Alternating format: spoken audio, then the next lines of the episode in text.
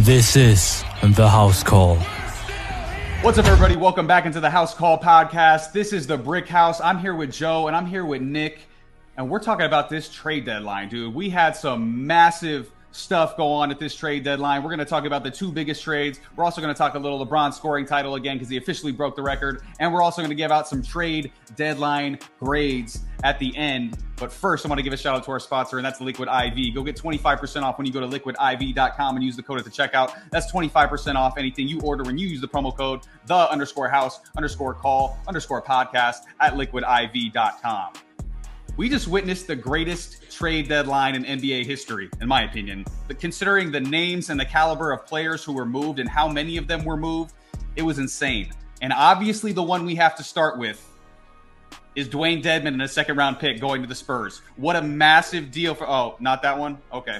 Uh, I guess we'll talk about Jakob Poeltl going to Toronto for a first round pick. No, okay, not that one either. Maybe Josh Richardson. Okay, no. Okay, we'll talk about Kevin Durant, I guess. We'll talk about Kevin Durant going to the Phoenix Suns, is I guess where we'll start off this trade discussion because what a massive move. I mean, listen, we all the other trades look insignificant after this one. I thought the Lakers and the and the Jazz made a big trade, which we talked about earlier. I thought the Kyrie trade was big, which we'll talk about a little bit later. But Kevin Durant, man. KD and TJ Warren to Phoenix. Cam Johnson, Miles Bridges, Jae Crowder, and four first round picks and a pick swap go to Brooklyn. Obviously, the end to a chaotic era of KD, Kyrie, and Harden in Brooklyn with zero playoff success to speak of. And Phoenix gets one of the best players in basketball. So, Nick, I'll ask you, man. Are the Suns now winning the West and or the finals? Um, well, I definitely see them as the favorite out west. It's you know, it's kind of hard to put any of the other teams above them, especially seeing how their past performance, uh, playoff performances have been. Nuggets haven't impressed me in the playoffs. Grizzlies, you know, they they had their moments last year, uh, but when you have Kevin Durant, Devin Booker, and Chris Paul, it's gonna it's gonna be such a hard hard stop for all of them, and that's not even throwing DeAndre Ayton in there. So, uh, Kevin Durant, as long as everybody's healthy, I see them making it out of the West and going to the going going to the finals. Yeah, I think it's gonna be it's gonna be really interesting. I think it's gonna be hard for them to move up as far as seeds go because KD's gonna be out through the All Star break. You have literally no depth. CP3 isn't really the same and he gets hurt a lot. Booker's also a little bit injury prone, but that starting lineup has the potential to fit extremely well together. And listen, when KD was in Golden State, they didn't have the most depth on that team either, and they had a great lineup as well. So Joe, same question to you, man. What do you think about these Suns out west? I don't think anything different than I thought before. I mean, KD's always hurt. Booker's always hurt. CP3 is always hurt. There's nothing but turmoil in Phoenix. It's the way it's been since before the season started. I mean, Kevin Durant went from one turmoil filled franchise to another turmoil filled franchise. There, I, I, I, would not be surprised if the rest of this year they maybe played 20% of the games total together based on how yeah. their health and everything go. I don't think that it does anything for me. It doesn't really move the needle for me. Sure, Kevin Durant on paper is a great basketball player. Devin Booker on paper is a great basketball player. CP3 on paper is a really good point guard. DeAndre Ayton is really, really good at his job. I'm not sitting here and telling you that they don't have good players. What I'm sitting here and telling you is is that they literally have a hospital ward for an NBA roster with no one to back them up. There's no one coming off the bench that scares me. These guys are going to have to play 30 plus minutes a night. By the time they even make the Western Conference Finals, they're going to be dragging ass. And there's teams out there that have big men to go up against them. You know, and it, it, it plus you're talking about having to fit with brand new guys right off the bat. The only saving grace is that Kevin Durant is a ISO guy. Give him the ball, let him go to work. But how does that affect the rest of your offense? It's the same thing I said when Kyrie went to Dallas. Yeah, sure, you know he provides you an, another scorer who can put up you know crazy amount of points. But how is that going to affect Luka? Where how are you you're going to play one one like the first half, one the second half, and never have them on the floor together? Or are you hoping that Luka is the passer that gets Kyrie open and allows him to drive, or that he's just waiting to catch and shoot every time Kyrie pulls the defense down. It's the same thing in Phoenix. I don't know how you think this is going to work. Like the only and who's the leader on that Phoenix team? Who would you say it is? Is it Chris, Chris Paul? Paul? Obviously, Chris Paul. Yeah. I mean, I mean, there you go. That's the guy who who this all falls on now. If this fails, it's Chris Paul as a leader because we all know KD's not a leader. He's gonna he it's what he's always said. I'm gonna come in. I'm gonna do my job. I play basketball. I don't lead. I don't talk. I'm just there to play basketball. I'm there to win. Okay, good Go there to win. Chris Paul, this is on you. You got to make this work. You got to be the guy to make this work. And guess what? If Chris Paul's not on the floor being the leader, this isn't going to work. And he's hurt all the time. KD, hurt Yeah. all the time. Booker hurt all the time. Everything in the front office there, complete dog shit. Everything they got going on team wide, team chemistry wise, dog shit. I mean, it's literally just another dumpster fire waiting to fucking burn to the ground. That's how I feel about it. Man, wow. Tell us how you really feel, Joe. Jeez, That- that is how I really feel. Oh, I know. I know it's how you really feel. My good. So there's a lot of things I agree with you on there. The the the injury problems, the injury concerns are obviously going to be there for all three of their best players. But you said getting Kevin Durant isn't going to move the needle for Phoenix. Like, bro, they got play. Kevin fucking Durant. He doesn't If, if he's out there, if he's out there, I- I- if I'm seven foot tall and able to, to windmill dunk from the three point line, I'd be an NBA All Star. But you know what? Ifs don't get you shit in this world, all right? Like No it doesn't doubt. matter if they're healthy, doubt. if they can make a run. It doesn't matter. Ifs don't get you there, all right? And Right. as we've seen, you can have all the talent on a roster, i.e., Brooklyn. You saw it. All the talent in the world. They had some of the best scorers, some of the best ball handlers, some of the best ISO guys, and some of the best three point shooters on the same roster could not do it. They're all gone now. All right. When LeBron went down there with Chris Bosh and, and D Wade, they didn't instantaneously walk to the finals. Sure. It does not happen that way. All right. You have to have grit. You have to fight. You have to be able to come together at certain points in time. I don't think Phoenix can do it. And that's why it doesn't move the needle for me. I And actually, we were literally actually, talking how many weeks ago about Phoenix doing a full sell because we honestly Right. thought that everything that was going on in that roster was un- you couldn't come over it because we literally thought they were supposed to be the number one seed. They had everything on paper; it was supposed to be good, and literally from day one, they've been a dumpster fire. And now you bring mm-hmm. Kevin Durant in, who great, great talent. What does it do? What does it do for the chemistry of the team? Nothing. Absolutely nothing. It changes nothing for me well, on how I view Phoenix. for me, for me, it changes a lot. I think you ha- now have one of the greatest scorers in the history of basketball on your team, and now your lineup is going to be almost unstoppable on the offensive end. Plus, KD is a really, really good defender. But all your points are taken. I still think, I personally think the Nuggets are still going to come out of the West because the things that you brought up, the chemistry, the the injury concerns, the lack of bench, the lack of defense, and now you've only got 25 or so regular season games to figure that out. It's going to be really, really tough. And plus, they still, you know, they still have KD's not even back yet. You know, Booker just got back. CP3, he might be leaving in another couple weeks with a hammy because it always seems like he's got something going on. So I'll personally still take the Nuggets. I don't know about you two, but I'll take the Nuggets. I'm sure Grizzlies are still in the mix. I know Warriors are definitely still in the mix as well. Lakers, we'll talk about them a little bit later. They just made a bunch of big trades. So who knows? But I also want to talk about this trade from a Brooklyn Nets perspective because, oh my. God, the the the, the Nets, Finally. the but but just the just the absolute failure that was the KD, Kyrie, and and James Harden era in Brooklyn is absolutely ridiculous. Nick, I want to ask you first. What are your first of all? What are your takes on what you know the Brooklyn got back in return for Kevin Durant, and then give me your take on you know their their whole era in Brooklyn. Uh, well, I mean, so I, I still think that the Nets could have got something a little bit better. I don't think that any of the the young players that they got are somebody that you build a franchise around.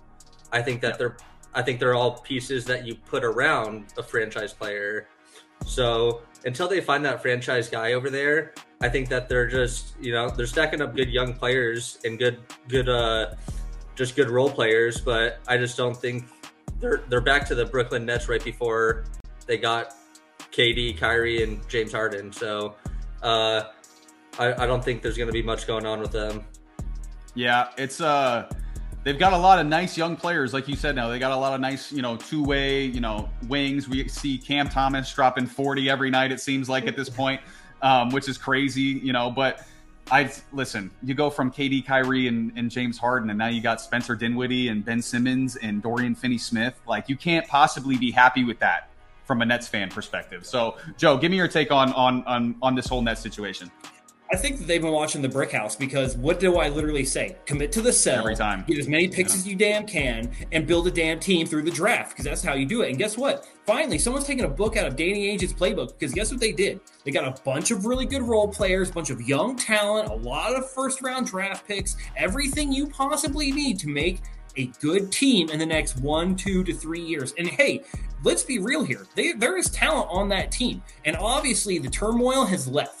The cancer's been cut out. There's only one little spot left, and it's Ben Simmons, and he will be cut. I'm telling you, they will cut him because they can't trade him. No one wants him. They will cut him and pay him to not be in the building. And I'm okay with that. From every standpoint, I could possibly be okay with that from. Get Ben Simmons off the basketball court. I never want to see him in a uniform again. The guy does not play, and when he does, he might as well be coming off the bench, playing like 15 minutes max a game because that's all he's good for. Besides that, they have a great team. They're they're in a great situation right now. Front office wise, this is an A plus. All right, you have draft capital, you have young talent you can move around, and hey, let's be real here. When the Celtics came in there with Jae Crowder, where's he at now? Well, I'm pretty sure he's in Brooklyn. And they had everyone else, Terry Rozier, you know, Marcus Smart, and all those guys were on that that uh, Celtics team. We were all like, "Hey, who's the superstar here? How are they going to compete? They're you know middle of the pack in the playoffs and stuff like. What they do? What what did they do? What they got East Finals? Yeah. Yeah, East, East Finals. How many games that final that, mm-hmm. that East Conference Finals go? Seven. Seven. Holy shit! That seven games with who was the, the the the superstar there? Well, we had the number one pick that we traded back, and then got Tatum. Yeah, he was. but you were. But listen, the East was the East. The East was always also way weaker at that time. It was literally just LeBron, and then he was great. running through everyone. Yes, and I get that, right? I get that. There, there's a there's a higher echelon of things. I'm not saying the Brooklyn Nets are making the Eastern Conference Finals. Okay, I'm just saying that would be a good take. That, that would be a hot. It take. would be a good take. It would be a super hot take. I'm not that confident. All right, I, I think that they're going to run into some problems if they make the playoffs after this. All right, that would be exciting. If they, I, I, I actually feel better about the Brooklyn Nets without all of that drama than I did a few weeks ago. No, because we sat here and we're just like, Kyrie is a cancer. KD is not a leader. He's just a basketball player. You need a leader on that team. You know, Ben yep. Simmons is garbage. Like everything we said, and now two of the three are gone, and Ben Simmons should be cut here soon. And then just eat that salary cap for however many years they got to. And that's it. And you are ready to build now. You have a lot of first round picks. You can trade those around. You can get really good talent. You can pick and choose where your talent's going to come in the draft. You can pick and choose. You can choose the draft you think has the most first round talent and just get as many of them as you can. You build a yeah. solid core and you go. Nets fans, if you were upset that KD's no longer there, you don't know basketball because he literally was doing nothing for you. If you're upset that Kyrie's no longer there, you don't know basketball because he was literally doing nothing for you. His stat lines are great. His the wins and losses, that's where I care. That's what I care about. Do you want to know why I love Marcus Smart? Because when he's on the floor, they're a better team. Does he score a lot of points? No. But he plays shit tons of defense. He sees the floor really well, and he's a gritty guy, and he can change the flow of a game. Those are the guys Brooklyn, that want. To be fair to Brooklyn, I think they were the two seed before KD got hurt, and they were like 18 and two in their last 20. But I mean, the I, I get I get all your points. I mean, they were winning games, and you know when KD and Kyrie, or I think it was KD and Harden in that you know West semis in 2020 against uh, Milwaukee. You know, if KD's foot's not on the line, maybe you know maybe they're going to the to the East Finals. You know, so um, it's not a, it's it's not you know there's you got a lot of what ifs with Brooklyn is the problem. There, you know, if this would have went right, if that would have went right, if he would have stayed healthy, it's gonna make a great thirty healthy, for thirty. It'll make a it's great. Gonna be an incredible, incredible thirty for thirty. Unfortunately, it didn't lead to a title and it was a complete failure. But we'll transition to another big three who didn't lead to a, a, a, title and a complete failure, and that's LeBron James, Anthony Davis, and Russell Westbrook. Because Russell Westbrook just got traded to the Utah Jazz. The Lakers get in return D'Angelo Russell. They got Malik Beasley, and they also got Jarred Vanderbilt. And Mike Conley gets sent to the Minnesota Timberwolves. So this was a, I think this was a big trade, especially for the Lakers, because now they actually have pieces who are going to fit their team. Well, lo and behold, Rob Pelinka, you finally did something. Wow, congratulations. But Nick, I'm gonna go to you on this one, man. Like, what's your what what were your big takeaways from this Lakers, Jazz, and um, shit? What was the other team? Lakers, Jazz, and Timberwolves trade. so uh, I love I love it from the Lakers standpoint. They got younger, uh, you know, quicker, and they got rid of a, a, a guy who wasn't going to be there next year. So the adding D'Angelo Russell and Malik Beasley, I think is tremendous, and uh, they that ke- the chemistry will will be a thousand times better. The locker room will be a thousand times better.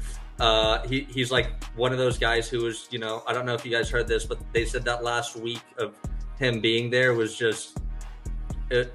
It was worse than cancer. So uh, I, I, there's probably a huge relief in that locker room when Westbrook got traded, and now everybody can just be a little bit more themselves. Yep. Yeah, I think it was a I think it was a huge trade for the Lakers as well. Chemistry wise, they get way younger, they get way more shooting, they get better defensively. I think it was a Rob Pelinka actually did a good job for once. Slow clap, Rob Pelinka. Well done. Uh, Joe, what were your takeaways from this trade, man? I mean, honestly, the Lakers. I, I, love everything about what that team just did. They they got the right pieces to play for that team, and as we were saying, Westbrook clearly it, it, it's the same kind of thing, right? Like it's a guy who ha- plays the game a certain way, and when he's allowed to play the game the way he plays the game, he's very very good. The problem is, is that the way the Lakers played the game, it did not complement Westbrook's style of play. And the one big mm-hmm. thing that you always have with Westbrook is, is that you know he's you know speedy, fast, fiery. You know he doesn't have all that good of a shot. He's not really a talented shooter, but he can get to the rim, he can get to the line, and he can change. He can change the entire atmosphere of a basketball game when he's doing his stuff. When he's doing the stuff that we've seen Westbrook do all this time. And I think that, you know, it's unfortunate that he went to the Lakers and everyone threw all this expectation on it because it was, you know, three really great basketball players on one team. The problem was, was that it just, it's not always work out. I said it earlier in this episode. I'll say it forever until I die. Just because you are good at basketball and you are on a team with other people who are really good at basketball does not mean the team will be really good at basketball. It does not translate that way people play the game a certain way. You have to develop an offense that performs to the strengths of your players. And unfortunately, Westbrook's strengths were counterintuitive to how the rest of the team played. And that's why he didn't perform well. That's why he essentially looks like he, he looks kind of like Ben Simmons right now, you know, like he's literally doing nothing for no one. And yeah as unfortunate, but you know, it's it's also unfortunate that I think that there's rumors right now that the Utah Jazz are buying him out, and he's you know he won't play for them really either. So it's it's a big thing for for a guy who for so long was pretty much the face of a franchise everywhere he went, and then to come to LA and essentially have the kind of basketball player and the kind of things he was able to do drag through the mud a little bit. It's very disappointing. Um, but yeah, from the from the trade standpoint, it's all Lakers, man. This is exactly what they needed, and this is another reason why I think the Suns have a problem. There's a lot of teams that you know you throw that if out there, and I hate using the word because it just, it implies you know some perfect world where things don't go wrong and everybody's a okay all the time. But the Lakers and the Warriors, if they're healthy, provide a problem to a lot of teams in the West. And now the Lakers, you know, they're going to do that again. They, I, I, I just D'Angelo Russell and and those guys that they have, it's perfect. It's exactly what they needed, and you can't. I, I, like you said, slow clap. But I mean, hell, I want to clap vigorously. If you're a Lakers fan, you're ecstatic right now. I mean, the, like blind, you know, you know, blind dog finds water every now and then, you know, yeah. whatever. But I mean, that's what it takes. And you know, if this is the one time he found the oasis, congratulations, Lakers fans! Like you did it. yeah, I'm with you. I'm with both of you. I think the Lakers did really, really, really, really well with this trade. They got way younger. You got D'Angelo Russell, 26, Malik Beasley's 26, Jarred Vanderbilt's 23. They also bring in Mo Bamba. Uh, in a different trade, he's 24, and then they got another piece as well, or Rui Hachimura, who they got a couple weeks as well, who's also very young. So Joe, we were talking about a couple weeks ago how old the Lakers were, and now LeBron's the only one over the age of 30. So they're a yeah. really, really young team now. They're a really versatile team now. Anthony Davis Their chemistry. Older. Well, he's yeah, he's 20. I mean, his body's way older. His body's probably like 70. How often he gets hurt. Um, but I mean, the as far as the trades go, the teams, the, the team sports is so much about chemistry and fit. Do your play styles match? Do your personalities match? I think this team fits way, way better. D'Angelo Russell is just as good a passer. He's a much better decision maker. He plays under control. He's got good handles. He's a better shooter. He can create his own shot. He can create shots for others. Malik Beasley can hit threes as well as create his own shot. Vanderbilt's got a young, versatile forward and defender. So now you finally have the pieces that match up with LeBron and Anthony Davis. It only took you like three years, Rob Pelinka, but you finally did it. And they got rid of the two older guards. They got rid of Pat Bev and they got rid of Russell Westbrook, who were both expensive Poor- and old. And Poor Pat and, and Bev, for, man. Yeah, Poor Pat, Pat Bev. Bev is- he was so Pat pumped to have Angelo Russell back, and like 45 minutes real. later, he was out the door. bro. Listen, listen. Pat Bev and Russ are just getting passed around the NBA as of late because mm-hmm. Russell Westbrook. This is his fifth fifth year and his fifth different team that he's going to be on. Pat Bev's got to be on a similar trajectory. But Pelinka, you did a good job. I can't hate too much, man. You did a good job on this one. I'm not mad. We'll transition to someone else who basically probably was the reason why these trades happened. LeBron James. He became the greatest scorer of all time. We've been talking about it on different brick houses. Everyone's been talking about it. It's been one of the biggest stories in sports. Officially passed Kareem as the NBA's all-time scoring champion. He hit him with that fadeaway in the very end of the third quarter against Oklahoma City. He scored 36 points through three quarters to get the record. He broke the record that had lasted for 39 years. He is now first in all-time regular point season scoring and playoff scoring as well. This may be his greatest accomplishment ever. So, Nick, I'll ask you, man, where what what were your takeaways from this from this LeBron breaking the scoring record? Uh, you know, it was just another just check mark that he he just crossed off the list. So I think LeBron's you, it, if anyone doesn't have him in the top two, you're you're kind of crazy at this point.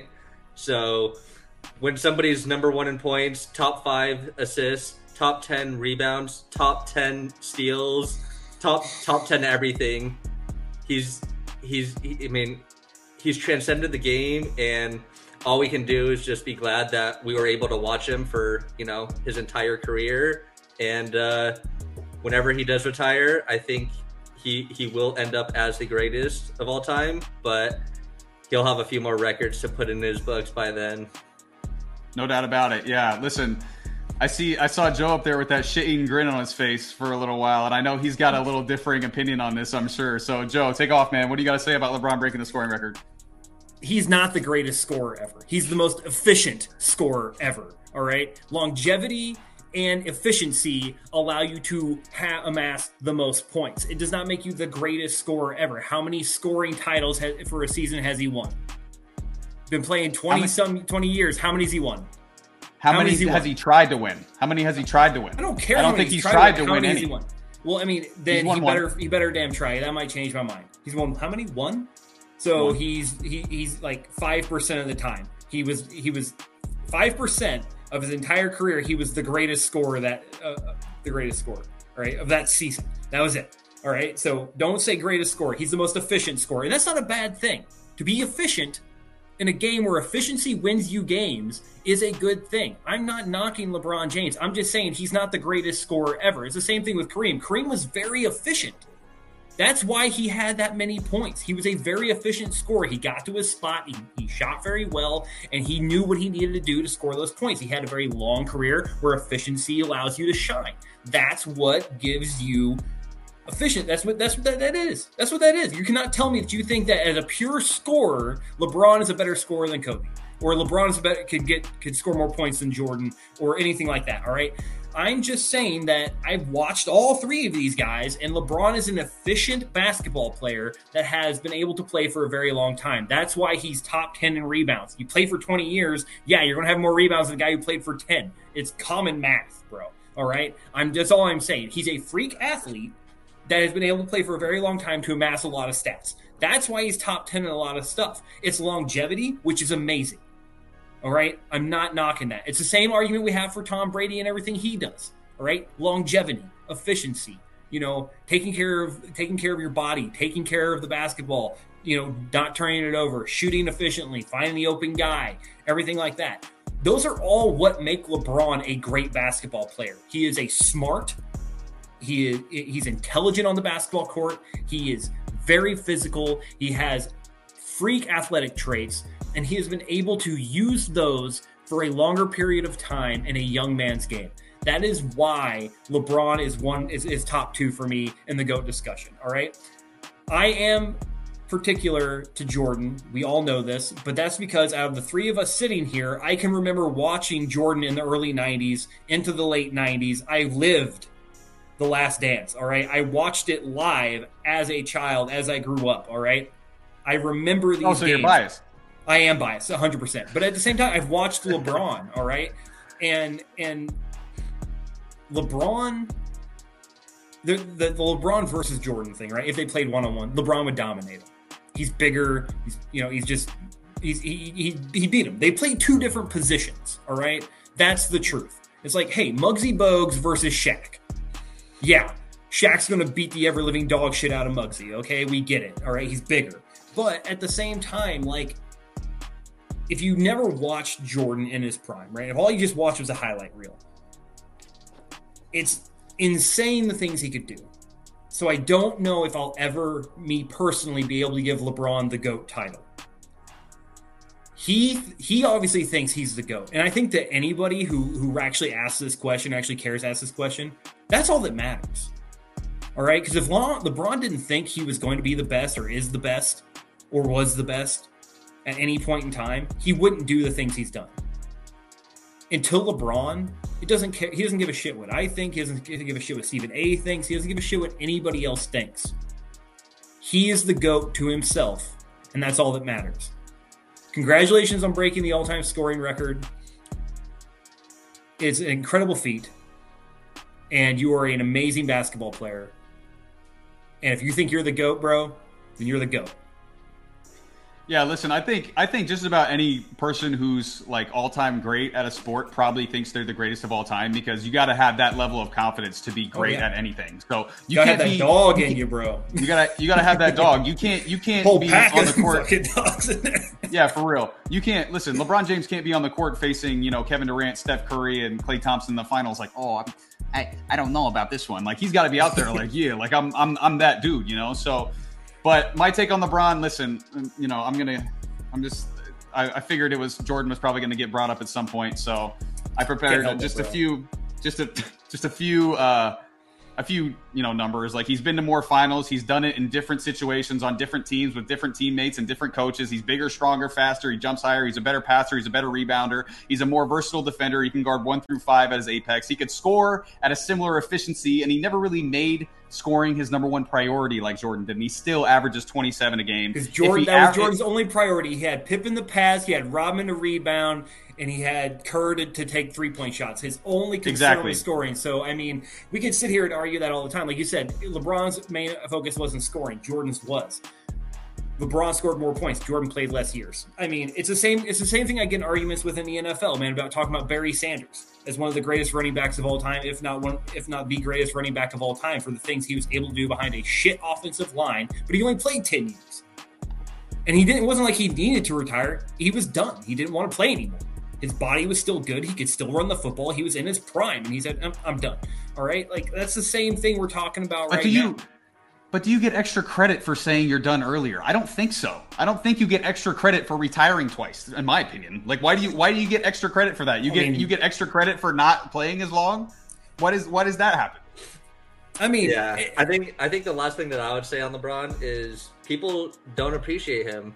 He's averaging 27.2 points per game in 20 years. So his enti- his career points per game average is fifth all time. There's only four people ahead of him, and those four are Kevin Durant, Elgin Baylor, Wilt Chamberlain, and Michael Jordan, and by a very slim margin by points per game. And if you can do it on a longer time frame and keep your points per game at Efficiency. higher, I think that you're you're better. I mean, I told you he was efficient. He had longevity. That's what made LeBron who he is. He's efficient at all aspects of the game. He and you know, and the funny thing was, we're talking about rebounds, you know, passing, shooting. When he was in the Cavaliers, he was the best rebounder, he was the best shooter, and he was the best passer. I mean, so it's not surprising that he's able to do a lot of these things. I mean, he still passes the ball very well. He sees the court very, very well. But I'm just going to say this right now.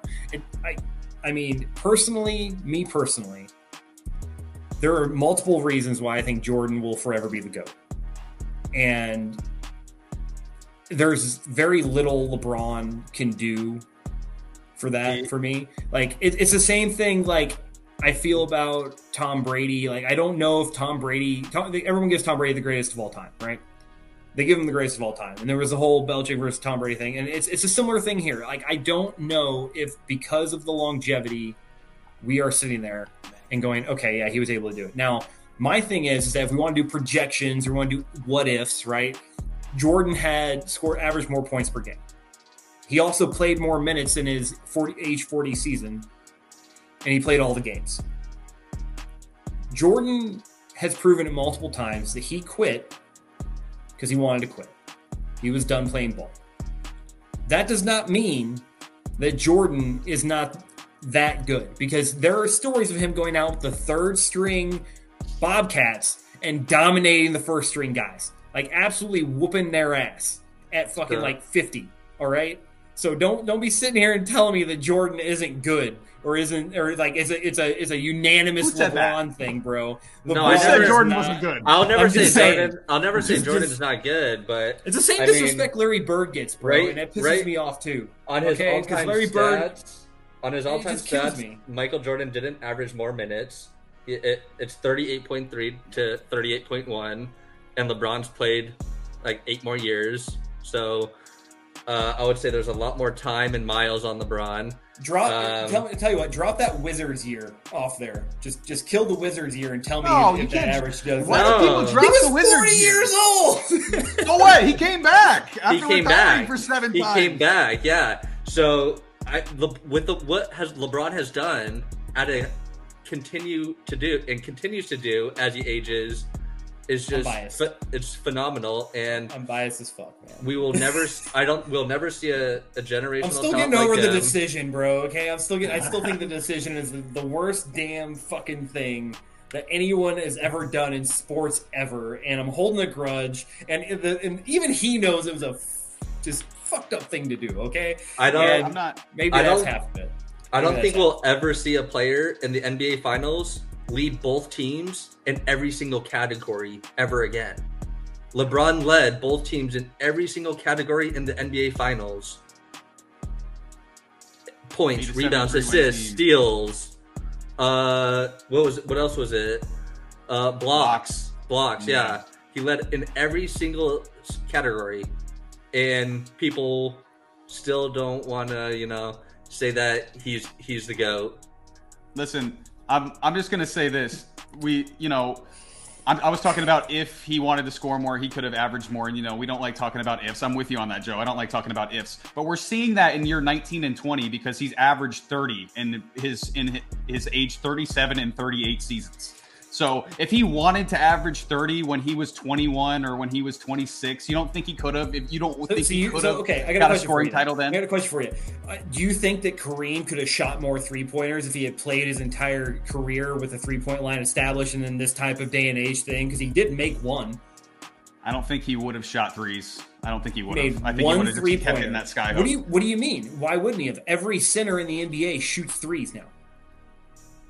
No, maybe Rudy Gobert doesn't shoot threes. Well, that's He's on the block, baby. He's he's he's dog shit, but yep. but I mean, Al Horford shoots averages like almost two three pointers a game. yeah, they all shoot. Yeah, so you're you can't tell me that Kareem wouldn't have like some ungodly fucking points right now if he had played. This Okay, That's- it's it's era based, I, and and like you said, the three point line opened up the offense a bit more. The floor is a little spread out. You know, the bigs are not sitting down the block. You don't have Shaq waiting down there to freaking you know feed you, force feed you a basketball if you come into his zone. Like it's changed. Like I can't sit here and say that you know LeBron would have had the same success in the 80s and 90s. You know, I can't say that Jordan wouldn't have dominated right now because of how open the floor is and the way he's able to attack the basket. I mean, everyone knows the videos I'm talking about of Jordan going into the paint and there's him and five Detroit Pistons or, or five Knicks players and he's like doing some crazy shit and making a layup, all right? Like that's the kind of shit that Jordan scored his points in and you don't see LeBron going up against the bad boy Pistons or you know Ewing's Knicks, and like everyone wants to say, oh, LeBron's faced all these Hall of Famers. Really, they're in the Hall of Fame right now? Because I don't fucking think so. Sure, they might be Hall of Famers. Ooh. We'll see. Everyone's, Curry, I mean, oh, Curry, they, they, Durant, LeBron's face, all Clay, these, they're going to be in the Hall of Famers. Fame. I mean, it, it, honestly, if Durant, with all of his leadership quality problems and stuff like that, makes the Hall of Fame, I'm just disappointed. What? He's a You're not going to put basketball Kevin player. Durant in the Hall of He's Fame? a, he's a great, he's a great basketball player, but I just, I have a problem with him. I don't know. Oh, I'm being oh, biased as fuck wow. today, dude. Fire shooting everywhere. oh, I'm playing. I'm playing. Kevin Durant deserves to be in the Hall of Fame. I'm Oh, playing. I was gonna I just wanted to mess with you. was like, I just I was gonna mess with you. end the episode right there. I just Oh wanted to oh, mess with you. Holy shit! I was like, I just wanted to mess with you. Kevin But hey, Durant's you know, not in the Hall of Fame, no one's in the Hall of Fame. Jesus Christ! Oh my god! But the whole point of the discussion, okay, the the moral of the LeBron scoring discussion is LeBron James is a goat. Anyways, uh, we're gonna transition to we're gonna talk about some trade deadline grades. I got a bunch of grades for you today. I'm Professor Palmer today. Okay, I got a bunch of grades. We talked about a couple of them earlier. So many contending teams trying to make moves, and I got my pen out, and I'm ready to grade these teams on their tests, on their trade deadline grades. So here we go. And you know where we got to start? We're starting Phoenix. I'm giving the Phoenix Suns an A minus. You lost all your depth and all your good young players, your defense and your picks, but you got a top five player in basketball. and Now you have the best starting lineup in the NBA. You went from outside of top 10 best odds to win a title to third best odds to win a title. That's a big win for Phoenix. We transition to the team who was also in that trade, the Brooklyn Nets. Brooklyn Nets get an F. I don't give a shit. This is me not only considering this trade, but all the trades they made and what happened in the era. You traded three superstars Kevin Durant, Kyrie Irving, James Harden. You ended up with not one star caliber player in the worst contract in the NBA in Ben Simmons. If I could go lower than an F, I would. I would give you a G. I would give you an H. I don't care. Sean Marks, you are a joke. Same music class though. You can't. Yes, you can't go lower than F. Sorry. I would though. We'll transition to the Lakers. Lakers get a B. You finally have a team that fits. You got rid of two old guards, Russell Westbrook and Patrick Beverley, who were past their prime, primes, not great shooters and expensive. You brought in five guys: Hachimura, D'Lo, Vanderbilt, Beasley, Mo Bamba. You got youth, playmaking, shooting, size, and energy. All the things the Lakers were lacking. And I would give you a higher grade if the Suns didn't get Kevin Durant, but the Suns got Kevin Durant. And another problem, you should have done all this last offseason. Now you're 13th in the West, and it's probably too late to make a legit run. Even when Rob Pelinka does something right, he does something wrong. Okay, we'll go to the Timberwolves. Timberwolves get a D. I don't know what the Timberwolves are doing. You trade the best player in the trade, and you end up with an older, worse version of this player and no picks. And the Jazz get the pick per usual because the Jazz always get the pick. Also, Timberwolves, you got to stop trading with the Jazz. They fleece you every time. That Rudy Gobert trade was the worst trade of all time. It was with the Jazz. And for anybody watching, go compare the KD trade to the Suns and the Rudy Gobert trade to the Timberwolves. They are such similar trades. They're almost the identical trade. And the T Wolves gave up basically the same amount that the Suns did to get Kevin Durant. The only difference is one team got Kevin Durant, and one team got an overrated big man with no skill who gets exposed in the postseason, and the team already has a big man. The organization is horrible in Minnesota. We're gonna go to the Jazz. Jazz, you get an A minus. You get the Lakers 2027 first round pick, which is to be gold because the Lakers are to really suck in 2027. And you get Russ, you're probably going to buy him out. Okay, you traded Malik Beasley and Jarred Vanderbilt, who are nice young players, but you have other nice young players like the ones, you know, like some, you know, you got Collin Sexton and Jordan Clarkson and stuff like that, and Lauri Markkanen and and uh, Walker Kessler as well. Plus, you got a million picks over the next five to ten years, so they will build back up and get players of that caliber as well. So those are my first five, fellas. What do you have problems with? What do you like? What do you guys think? I'll let you start, Nick. I need to digest uh, some of this because my head hurts. Yeah. so I think them. you you hit the the nail on the head with the Lakers and the Suns. Um, I think the net the Nets, you know, they did uh they did the best with what they could. Their superstars didn't want to be there. They were gonna have to trade them, so I wouldn't give them enough. I would probably give them a G. a, a D D minus or no, I mean a D plus or a D plus or a C minus. D plus Okay. C minus, but uh they got they got some good players and they got some draft picks that they're they're able to use in the future. So I think that was the best that they were they were gonna be able to do. Yeah, I was, I was, I was partially biased on that grading as well because I was in taking that they won one playoff series with Kevin Durant, Kyrie Irving, and James Harden on their team. So I was a little bit biased on that one as well. But F, the F stands. Okay, Joe, what's what do you, what do you, what do you have a problem with? Okay, so the Lakers get an A plus because that is amazing, not an A minus. They're getting. I'm going to go ahead. We're going to upgrade them. They need to go ahead and put the the, the up and down mark on that uh, horizontal one you gave them. That's an A plus. All right, you guys got everything you needed to make to round out that team and make a run. That is perfect. Uh, you need to go ahead and back up off that uh, that uh, Phoenix Suns soapbox you stand on to preach all this stuff right now because everything I said before still stands. It's a C, bro. You got an aging always hurt superstar. You might as well like, like what does that do for you if he can't play? If he's not on the court. You have you this literally and they've done it many a time. Chris Paul, aging, always hurt. Oh, So- oh hey, well let's go ahead and get an upgrade and let's go ahead and throw that as Kevin Durant. And uh, oh yeah, We're, he's gonna have to play what the three. So I got a question. Got a, I got a question for you, Joe. If they get to the Western Conference Finals or the finals, let's say they get to the finals, would what would you consider the trade for the Suns? If they get to the finals, Mhm. sure, it's an A. But right now it's a C because I don't I don't think it does anything for them. He's not healthy. The biggest knock on Kyrie and him and Harden was that they played or just him and Kyrie actually before Harden even got there. Or after Harden left, whatever way you want to look at it. Mhm. 75 games. How many years were they in there? They played 75 games together. Okay? That's what I'm talking about here. You That's why I gave traded you, it is, it is a home run swing. It is a home run swing. Like you put everything you possibly could into one swing to try to get back to the finals. And we were talking, like I said, we were talking a few weeks ago about them tearing it down because it looked that bad. And now they're hoping that this aging, always often injured guy who couldn't get it done when he had his best friend and everything could possibly want in Brooklyn, they're going to toss him in there and hope to God that "Hmm, it all works out. I mean, that sound does that sound like a remedy for success? Like, what if I wrote Hell a yeah, paper- you got Kevin what if Durant. a- what if I wrote a paper that was just dog shit at the beginning? It, it was like, and then like all these expectations, complete dog shit, a really good storyline with like, and then I ended it there with like, and the future was bright. That's still a dog shit paper. That's a C paper, bro. And it's still a C. Like, I don't care. One good ending or one good thing with like a, a bright sunrise or a beautiful sunset is is nothing for me, okay? And like I said, it may change at the end of the year if they're in the finals. Because if you don't make the finals, you did it for nothing. You gave up depth, you gave up draft picks, and you got jack shit for it. Because if you're not winning Well- championships, it doesn't matter.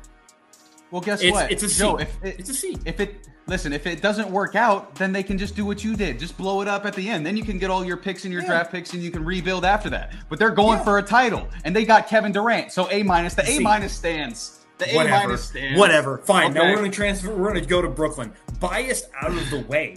Biased out of the way. Here we go. They did the Danny Ainge thing. Put another check in the box for the Danny Ainge counter that is me. Okay. You got a lot of draft picks. You got young talent. And what does Danny Ainge do? He goes, "Oh, my superstars are aging. They don't want to be here, or they're not going to win a championship." And he ships them out for a great deal of a lot of draft picks and young talent that he can mold some stuff around, work some things out with, and then next thing you know, they're a contender for the next foreseeable future. Okay, that's what happened to the Celtics. And if we want to talk about future possibility, ooh, crystal ball, the Brooklyn Nets are set up for success. You have all the makings and everything you could possibly need to go build your team to contend in an East that is loaded. They could easily be in the next two to three years the number three team in the East because they got rid of Kevin Durant and Kyrie. If they draft right, I'm just, well, who, Man, who's going to be? Are we talking? Are we talking Philly? You think? You think Philly's any good? Philly just Milwaukee- lost to the bench players. Milwaukee, and Boston, Philly, Philly's garbage. Miami. Miami is, is doesn't have Philly's the, doesn't have the garbage. firepower. Philly, Philly just got beat by the Boston bench. Jayson You Tatum think- They have the 12 third. points. They have the third best record, or the third or fourth best record in the NBA I don't right give now. a shit. Don't Let give me- a let me shit. They got Joe. beat by the Boston bench. Jayson Joe, Tatum scored get- 12 me- points. Jaylen Brown got left with a face fracture. Okay, Fucking- and Boston got beat by Orlando twice. Are we really going Yeah. based on uh, three times? One- actually, are we really going one based game- on all I'm that? one just telling you games- right now. one I'm game telling don't you now. matter in the Brooklyn could NBA. be. Give it three years. Write it down. We'll bring this back in three years because that's so fucking close. If Bro- Brooklyn has a shot of being a top three team in the East, if they draft right, if they do the right things and they make the right moves, they have the potential with what they got in this trade to be a top team in the East. I changed. Now, okay, I- uh, this is I'll change. I- I'll change my grade. I'll change my grade. I changed my grade from giving the Nets an F to giving Joe an F for thinking the Nets are going to be a top three team in the East. You get an F, Joe. So You get Fine, an I'll take it. I'll take it. I'll take the.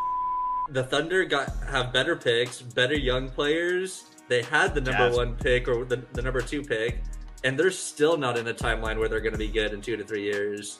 It's going to mm-hmm. be a longer time time frame, and it's going to be a longer time frame for the Nets. No I mean, doubt. Okay, whatever. So then we'll go look at and, and and if I have to give an F to anybody, the Timberwolves get an F because that's they're get an F. literally completely Absolutely. just have no idea what they're doing. They're just throwing darts at the board, no clue. And let me be honest with you. Let's go ahead and throw another check on the Danny Ainge counter. Just don't make a trade involving draft picks with Danny Ainge because he's going to come out on top. He knows the talent. He, he knows when a basketball player is born. He just feels it. He wakes up in the middle of the night and be like, the next LeBron has been born. He'll be drafted in 2047. I will draft him number one overall, and I'll make sure I have the pick. Like he already knows, all right. He's that far into the future of what these players are coming up and what draft picks he needs to make the team great. Okay, don't make a don't make a trade with Danny Ainge involving draft picks. He's going to fleece you, and you're going to end up with something stupid. And he's going to end up with the next Jayson Tatum, Jaylen Brown, Marcus Smart, Robert Williams III, and he's just going to dominate you again. And it just happens. Danny, and, and from the Jazz standpoint, I can't I can't argue with Danny Ainge. It's an A. It's an A plus, bro. He just Yep. he's like everything they've done this year. This is the I, this is the little cherry on top. Cherry on top. Yeah, they're I'll- still in playoff contention. They have fuck tons of first round draft picks, and in the next like I don't know how many years. I think they have everyone's draft pick for the next twenty years in their in their arsenal right now, and they're gonna they're just gonna build on that. And it's what he did in Boston. He said, "Oh, I got aging stars can't play together. We're not going to win a championship. Bye." And Yep. it's, it's perfect. So I'm 100% good with that being an A plus because the Jazz, Yeah, Danny Ainge is a god. I made sure to put the Jazz in there just so Joe could get his rocks off on talking about Danny Ainge again. But we'll He is the transition. greatest GM in basketball right now. I know he is, but you love him way too much. Like, if you love him so much, get a room. You and Danny Ainge, get a I room. I might. All right. I might. Celtics legend, best GM in the game. I might. All right, we're gonna transition again. Okay, we got more grades. Okay, we're giving out more grades, and I'm starting with the defending champs, the Golden State Warriors. The Warriors get a D. You needed a big move. This team ain't good enough, and you were gonna bring back Gary Payton Jr. for some defense, and which would have been actually huge, but it looks like it's gonna fall through. That means Wiseman's gonna come back if they they tried to ship him to Detroit to save some money. That's gonna be a really awkward situation. Really bad looks for Golden State. You guys get a D. Clippers. B minus for the Clippers. You lost Luke Kennard, who's a great shooter, and Reggie Jackson, who's been really low key important to them, as well as John Wall. I feel very bad for John Wall. John Wall just keeps getting passed around. It's it's sorry, John Wall. after that but shit that he just came out about Houston, and now he's going back to Houston. now he's going back to Houston. Sorry, John Wall. Our, our thoughts and prayers are with you. But you added Bones Hyland from Detroit, who's a younger, cheaper version of Reggie Jackson, really solid bench player. You brought in Eric Gordon, who's a veteran 3 and D guy with playoff experience, and Mason Plumlee, who's a solid backup center. Overall impro- improvement for the Clippers, but it won't get them over the top out west. Still a bunch of better teams out there out west. And another team who's better than them out west right now is the Denver Nuggets. The Denver Nuggets get a C plus for their trade deadline. They got better. They added Thomas Bryant to back up Jokic. They traded Bones Hyland, just like I talked about, which at first I didn't understand, but apparently there was chemistry issues with him in, in Denver, so they felt like they could move on. But I would have liked them to see a bigger move, but they kind of stood their ground. I would still pick them to win the West right now, but I would have liked to see them bigger moves, uh, so, see them make a bigger move, so they only get a C plus. And another team who I'm giving a C plus is the Memphis Grizzlies. You got a great spot up shooter in Luke Kennard, Luke Kennard, and you gave up Danny Green, who is more than likely wasn't going to be in your rotation anyway. So you got more shooting, which helps. But I think best case scenario now, you're the third best team behind Denver and Phoenix. I hope y'all are still fine out west, Ja Morant. You're not. Newsflash, you're not fine out west. And to another team who's out west who made a big splash, the Dallas Mavericks. You guys get a B minus for getting Kyrie Irving. And Kyrie, getting Kyrie, listen, getting Kyrie, if he's there, is going to be big. I know we don't like the if word, but if he's there, it'll be big. The offense will be incredible, but you did give up a good 3 and D guy in Dorian Finney Smith, and you don't know if Kyrie Irving will stay on the court. I think Kyrie and Luka will work offensively, but will, but will it work well enough for a title? I think it's a risk they had to take because they weren't winning a title with the roster they had, but I think they lose in the second round, and Kyrie leaves in free agency this offseason, so it probably doesn't end up working out very well. But I give them a B minus because they got to try. They at least got to try. And those are five more teams. What do you guys think? What do you guys think? Give me your thoughts. I, I like most of those grades. I do. I like most of the grades. I am I, I do like most of your grades. I absolutely hate Kyrie in that offense with Luka because I just don't know how you have you go from a team like what did we just say? Why did Westbrook not work in LA? His style of play was not conducive to how the offense had to work or how it was game plan, right? He, the way he played the game is what held the Lakers back offensively and defensively because it did not mesh with the team identity. The way Kyrie plays the game does not mesh with the way the Mavericks offense and defense works. The reason Luka was in the MVP conversation and everything like that was because they had he would dribble, he could pass, he shot well, he created his own shot. He also allowed other guys to create their own shot. He made the offense work as a team, as a unit. All right. Kyrie Irving does not do that. Kyrie Irving is the reason that Jayson Tatum and Jaylen Brown regressed. Kyrie Irving is all about himself. Kyrie Irving is a one on one basketball player playing a team sport. Okay? And for that, it's a C. Ugh. You went you went and got a guy, you took a swing. Right? You had to take a swing. You had to go get somebody. The guy that was available was not the guy you should have got. And and the problem I see here is is that I don't know. Like yeah, the talent wise on paper, this looks great. You got a great ball handler, a great offensive weapon in Kyrie Irving. His defense is a little meh, but you know, you're, you didn't get him for defense. You got him for offense. You got him for scoring because you figured that you needed to outscore people, holding them to holding them to points and hoping you could score enough to beat them wasn't going to work for you, right? Didn't work last year. It's not working this year. But it's just not. It's not doing it for me, man. It's just not doing it for me, and I wish it was, but it's not, and that's why it's a C. That's why I don't. That's You- why I, I disagree with you. You said that you said the reason why I gave it a B minus though. They had to take the sh- they had to take the swing. They just they, had weren't going to do anything. and that's the only reason it's to- not like. That's the only reason it's not like a D for me. right. because I don't Fair like. enough. I mean, it, it's honestly the only reason it's not a D is because they had to take the swing. I can respect that. Nick, what do you think, man? What do you what do you like? What do you don't? What do you not like? Uh, so I like I like all the grades. Um, you know, I, I the one I I'm I'm kind of the complete opposite of Joe with the Mavs. So I love the trade. I think that Kyrie it's it's very easy for people to just hate on him and think that he, he is selfish because he has portrayed a lot of selfishness in the past. But first two games he's on the Mavs, he he he he's won. Um, Luka didn't play. Luke, yeah, so Luka didn't play, and they He's beat hurt. the. Okay, so Luka didn't play, and they beat the number three seed in Sacramento last night. Kyrie went was 25 points and 10 assists.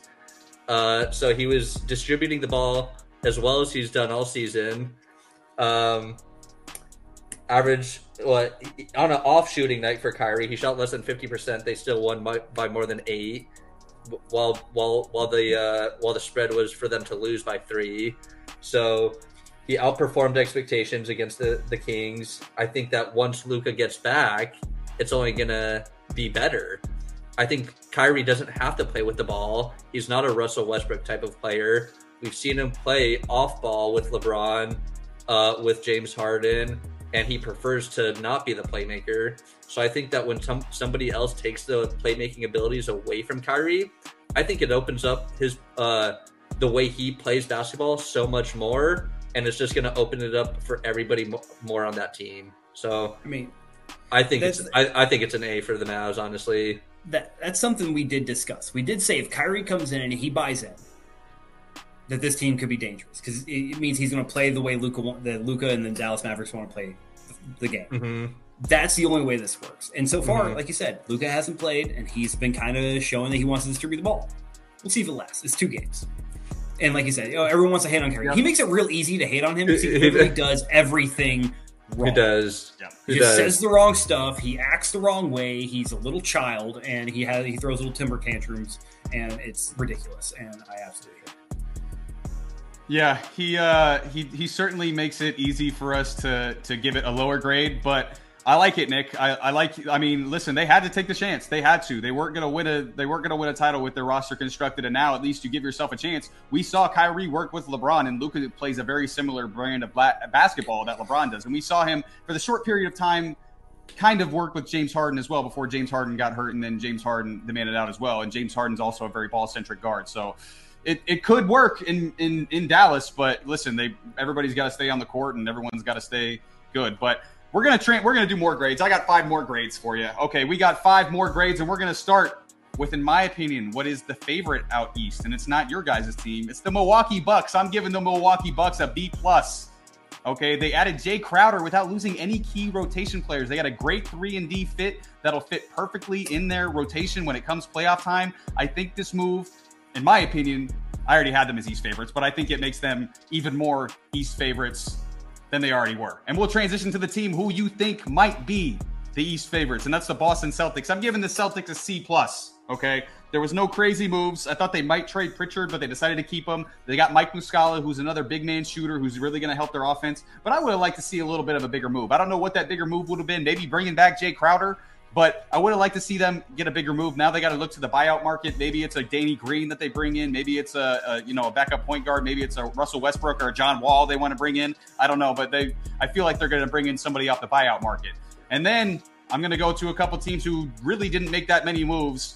The Chicago Bulls. Chicago Bulls, you get an F. Like this team doesn't work. You should have blown it up. Instead, you decide to hang on to Zach LaVine, Nikola Vucevic, DeMar DeRozan, and you're praying that Lonzo Ball can finally get healthy. It won't happen. There were so many tradable pieces on this team, and you wasted big opportunities to flip them for picks. And now you're just going to be stuck in a play-in. Congratulations, Bulls. You screwed it up again. Toronto Raptors. You're going to get a D. You traded a first round pick for Jakob Poeltl. I mean, personally, as a Spurs fan, thank you. But so y'all can do what? make the play-in game, you should have took the three picks for OG Anunoby that people were offering you on the table. And you should have traded Fred VanVleet as well and just did a complete rebuild around Pascal Siakam. Raptors, D, horrible trade deadline. And finally, last, certainly not least, the San Antonio Spurs get an A plus. We got rid of Josh Richardson. We got rid of Jakob Poeltl. We got a first round pick and six second round picks out of it. That's beautiful, man. We loaded up on assets for when we draft Victor Wembanyama number one overall next year, and boy, he's gonna look nice in that silver and black, baby. Spurs get an A plus. Fellas, what do you think? Last five grades. So I love I love what the Bucks did. So I um what'd you say? You gave them a B what was it? B, B minus? B plus? B plus. Um Jae Crowder, exactly what they need. They need more more defenders that are able to switch through Jaylen Brown uh, and Tatum and all, all the all the guards and the wings that the Celtics have. So uh, they were strictly looking looking forward to either when they play the Sixers or the Celtics in the playoffs uh, to be able to just switch on switch on any any ball ball defender. But um, little little harsh on the Celtics. I think that they were c- coming from the number one. Uh, they've been the number one team in the NBA basically this entire season. We're more than halfway through no reason to change what we're doing. We're we've only lost 16 games. I would say that as long as we're healthy, we added a big a big a backup big that we needed. Uh, the only thing that we do need to do is get everybody fully healthy. So I think that the, what the Celtics did was great. Um, I would I would have put that more at like a B minus, and uh, yeah, all the other teams you hit it spot on though. They Bulls don't know what they've been doing this year. Um, the the Bulls were supposed to be a top five team this year. Now now they're not, and terrible. We don't we don't know where they're going with their with their season. So they should have they should have went complete opposite direction of where, where they are where they what they're doing, and uh, they fit they failed to uh, capitalize. Yep. Yeah, you said you agreed with all the rest of the teams, and that includes with my A plus grade of the Spurs. Thank you, Nick. Joe, what do you think about all of my grades, man? Especially the A plus to the Spurs, the most important grade that we've given so far. Well, I will save that one for last because obviously it needs to have a lot of thought and a lot of lot of really good reasons why I do Facts. or do not agree with you. So I will save the Spurs grade for last. Frankly, the the Bucks went and got a PJ Tucker replacement in Jae Crowder. They went and got a guy who can guard at multiple positions, give Tatum some trouble, but also can shoot, you know, some boundary stuff, some three ball stuff pretty decently. I do like the grade for the Bucks. I think that the Celtics get an equal grade because they went out and got something very similar. They got a big guy who's kind of lanky, shoots the three ball, can move pretty well, guard a lot of different positions, and do those things. He's not what Jae Crowder was when he was on the Celtics, but Jae Crowder is still a serviceable basketball player. I think the age is catching up with him. I don't think his game is as good as it was, but from the defensive side of the ball, Jae Crowder is still Jae Crowder. He's going to bring an edge. He's going to bring a nasty streak. That's who he is. I loved him in a Celtics uniform. He's one of my favorite players in the league right now, which is crazy because he's like everyone's like, oh, I'm a no. I love Jae Crowder. Jae Crowder, Marcus Smart, those two guys on a roster together will forever be one of my most favorite defensive units. Everything else is is spot on. The Bulls, you got to commit to the sell. The Raptors, you got to commit to the sell. Do what the Nets did. Because if you're going to blow it up, you trade everything you possibly can. The only person, the only thing that I thought they may have may have tried to trade that would have been there if, someone got some calls probably Nick Claxton.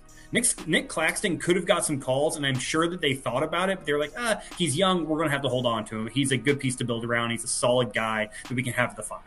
I like Nick Claxton, so I like that. But you cannot sit here give the Nets a D and give your Spurs an A plus when they get Ow. pretty much the same stuff. I will say this. Ow.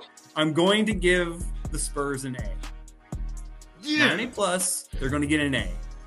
I'm Damn just going right. to take them down down a level. It's just a level because you know you got it's it's future stuff. We don't know what they're going to do with it, but having a first round pick is almost invaluable these days because the amount of talent you can get in the first round throughout the entire portion of it is so above the second round talent that you just need everything you can get. And if you're a rebuilding team, the more you can, more of those you can get, the better you're going to be. So I have to give it an A. It is a great, great trade for a guy who had been shopped pretty much for the last two and a half months. Spurs did well. Matt, you can be proud. I didn't give, I didn't downgrade them and, and throw them in the gutter. It was so, I still want to be like, they're an F. It's terrible. Why would you even do that? And just to see you melt, but I couldn't bring myself to do it. You're goddamn right they get an A, Joe. You are goddamn right the Spurs get an A.